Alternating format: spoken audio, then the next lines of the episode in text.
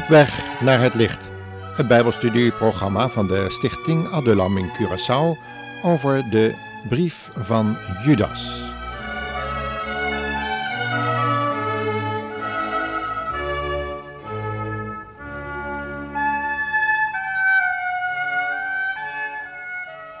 We zijn inmiddels aangekomen bij vers 20 en 21 van de Judasbrief. Daar staat het volgende. Maar gij, geliefden, terwijl u uzelf opbouwt op uw allerheiligst geloof, bid in de Heilige Geest. Bewaart uzelf in de liefde van God. Verwacht de barmhartigheid van onze Heer Jezus Christus ten eeuwige leven. Dat zijn de hulpbronnen van God voor de heiligen, de middelen waardoor ze bewaard kunnen worden in moeilijke tijden. Net als in Nehemia zien we hier dat we onophoudelijk te strijden hebben tegen de vijand, om de waarheid die eenmaal aan de heiligen is overgeleverd, te verdedigen. Maar terzelfde tijd hebben we te bouwen, namelijk onszelf op te bouwen op ons allerheiligst geloof. Het zwaard dus in de ene hand en de truffel in de andere. U kunt dat lezen in Nehemia 4. Wij behoeven niet neergeslagen te zijn of ontmoedigd wanneer we zien dat er zoveel afval is. We hoeven ook niet op ons gevoel af de weg te gaan die God ons voorstelt, al is er dan rondom ons verwarring. God gaf ons deze verschrikkelijke beschrijvingen van het kwaad, wat in de gemeente was doorgedrongen, zodat we niet misleid zouden worden. We weten wat de werkelijke toestand is van de christenheid, omdat wij door Gods oog de situatie bekijken. Opdat we geen valse verwachtingen zouden koesteren en de dingen onjuist beoordelen. Er is een vleeselijk enthousiasme onder de christenen bezig ons van de waarheid af te trekken. Maar dan juist komt de oproep onszelf op te bouwen op het allerheiligst geloof Waarop en waarmee hebben wij ons op te bouwen? Op de enige zekerheid, heilszekerheid die er is: God en het woord van Zijn genade. Dat woord is machtig ons op te bouwen en een erfdeel te geven onder de heiligen, zoals de apostel Paulus dat uitdrukt in Handelingen 20. Het is het levende woord, wat ook voor de Heer Jezus staat. Wij worden niet verwezen naar leiders en leraars in de gemeente. Voor zover ze in deze brief genoemd worden, zijn ze boze mensen, verleiders. Niet dat er geen goede of getrouwe leraars zijn, natuurlijk, gelukkig wel. In de Efezebrief zien we het. Misschien dat we als een contrast voor wat we al die uitzendingen overdacht hebben, toch nog eens in Efeze 4 kunnen lezen. Laten we het samen eens opzoeken. Efezen 4. Daar staat het volgende. Even samen zoeken. En daar staat over de leraars. Dit nu, vers 9. Efeze 4, vers 9. Dit nu, hij is opgevaren. Wat is het anders dan dat hij ook neergedaald is naar de lagere delen van de aarde?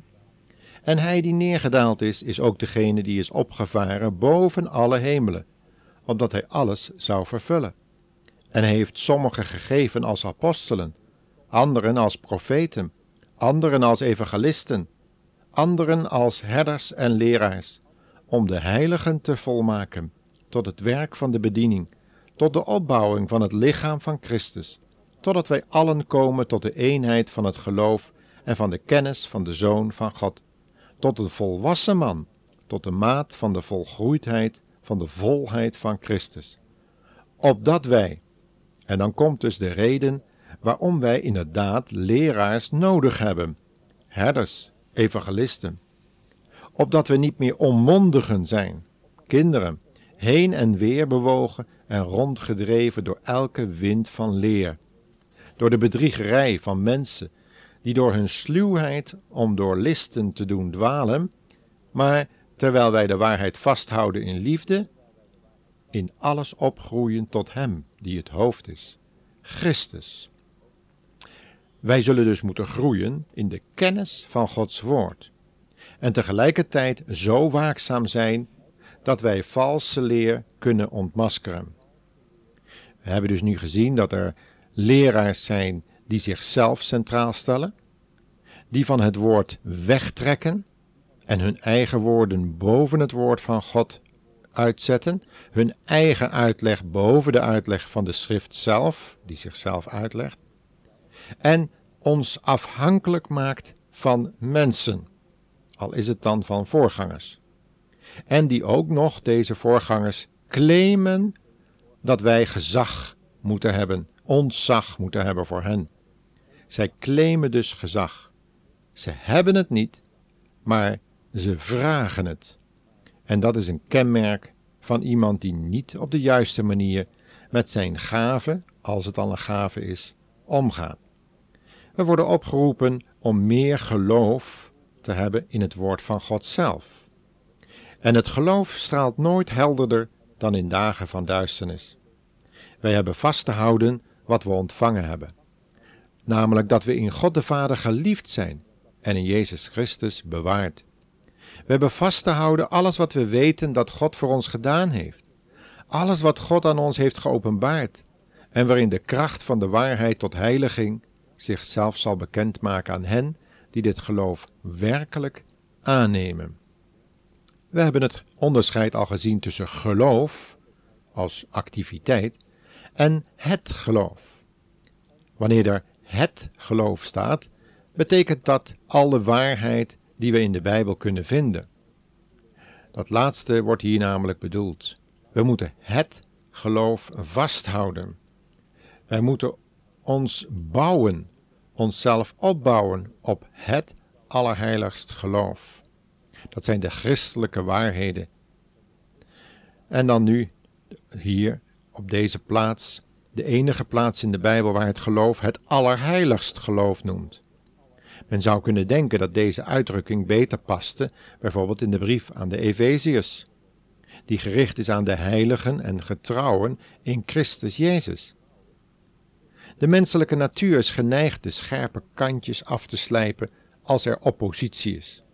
Maar God, God doet dat nooit.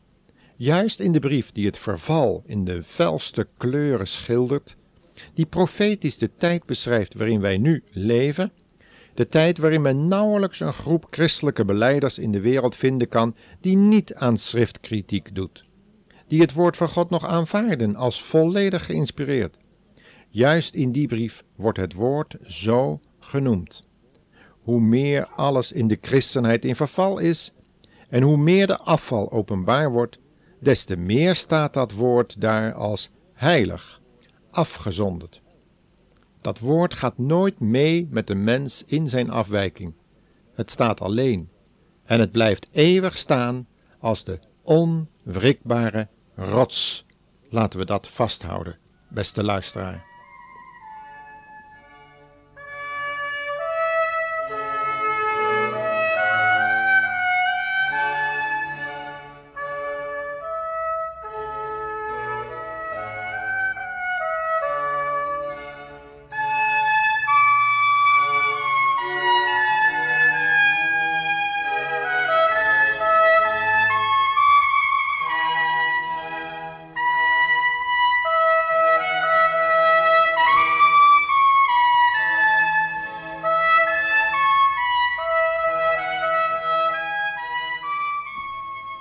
Gods woord en het gebed worden telkens samen gezien.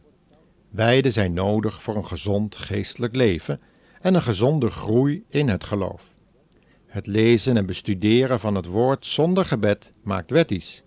En het alleen bidden zonder het woord te bestuderen leidt tot fanatisme. Maar het is afhankelijk, in een afhankelijkheid lezen van het woord brengt ook tot gebed want we worden ons daardoor steeds meer van onze afhankelijkheid bewust.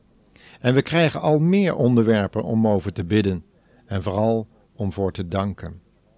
Er wordt in dit gedeelte gesproken over bidden in de Heilige Geest. Er staat weer geen lidwoord in het Grieks, dus het wil zeggen dat dit bidden gekarakteriseerd moet zijn door de Heilige Geest. En dit soort gebed komt altijd voort uit een ootmoedig gevoel van behoefte, maar ook van een bewustzijn van zijn tegenwoordigheid en een bewust vragen naar zijn wil. Het is ook een getuigenis van de voorspraak van de Heilige Geest in onszelf. Het is duidelijk een tegenstelling met vers 19, waarvan de insluipers wordt gezegd dat ze de Geest niet hebben. De inwoning van de Heilige Geest is het karakteristieke kenmerk van de christen en van de gemeente. Daardoor worden zij onderscheiden niet alleen van ongelovigen, maar ook van de gelovigen van het Oude Testament en van hen die er na de opname van de gemeente zullen zijn. Bidden in de Heilige Geest is dus het bidden in haar ware en volle karakter. Daar is de Heilige Geest de kracht van het gebed. En wat gebeden wordt, zijn de verlangens die door de Heilige Geest zelf gewerkt zijn, en dus ook volkomen overeenstemming met zijn wil en gedachten. Het kan zelfs zo zijn dat wij zelf niet weten wat we bidden zullen, zoals het behoort. Maar de geest zelf bidt dan met onuitsprekelijke verzuchtingen. Maar altijd zal het in overeenstemming met Gods gedachten zijn, en dus ook altijd verhoord worden. De Heilige Geest is op aarde gekomen om de Heer Jezus te verheerlijken, niet zichzelf centraal te stellen. En Hij zal in ons alleen bidden wat tot verheerlijking van de Heer Jezus is, nooit wat onszelf centraal stelt, of onze verworvenheden. Het is de vreugde van de Vader juist zulke gebeden die de eer van de Heere Jezus op het oog hebben te verhoren. Want ook hij zoekt de eer van zijn zoon. Hier volgt al uit dat het bidden in onzekerheid over de wil des Heren, toen hij bad of God bijvoorbeeld Paulus of God die doorn uit het vlees wilde wegnemen, dat dat geen bidden in de Heilige Geest is. Dat wil niet zeggen dat zo'n gebed niet goed zou zijn, maar het is niet een gebed in overeenstemming met de Heilige Geest. Maar toen hij het weigerende antwoord van de Heer ontvangen had, bad hij in de Heilige Geest. Betekent dit nu dat we alleen mogen bidden als we zeker weten wat de wil van de Heer is? Gelukkig niet. Wat dan zouden wij alleen dan bidden wanneer wij zo vol zijn van de wil van de Heer dat wij die vrijmoedigheid zouden hebben. Maar hoe weinig we al misschien in zo'n verband kunnen bidden, we kunnen altijd bidden naar Zijn wil wanneer wij gewoon al biddend naar Zijn wil vragen. We kunnen ook zeggen als het niet naar uw wil is, Heer Jezus, wilt u het dan alstublieft niet door laten gaan. En ook als wij bidden om Jezus wil, zoals we zo vaak horen en misschien ook wel zelf doen, dan moeten we wel heel erg goed weten of het werkelijk de wil van de Heer Jezus is. Want dan kunnen we er altijd voor danken.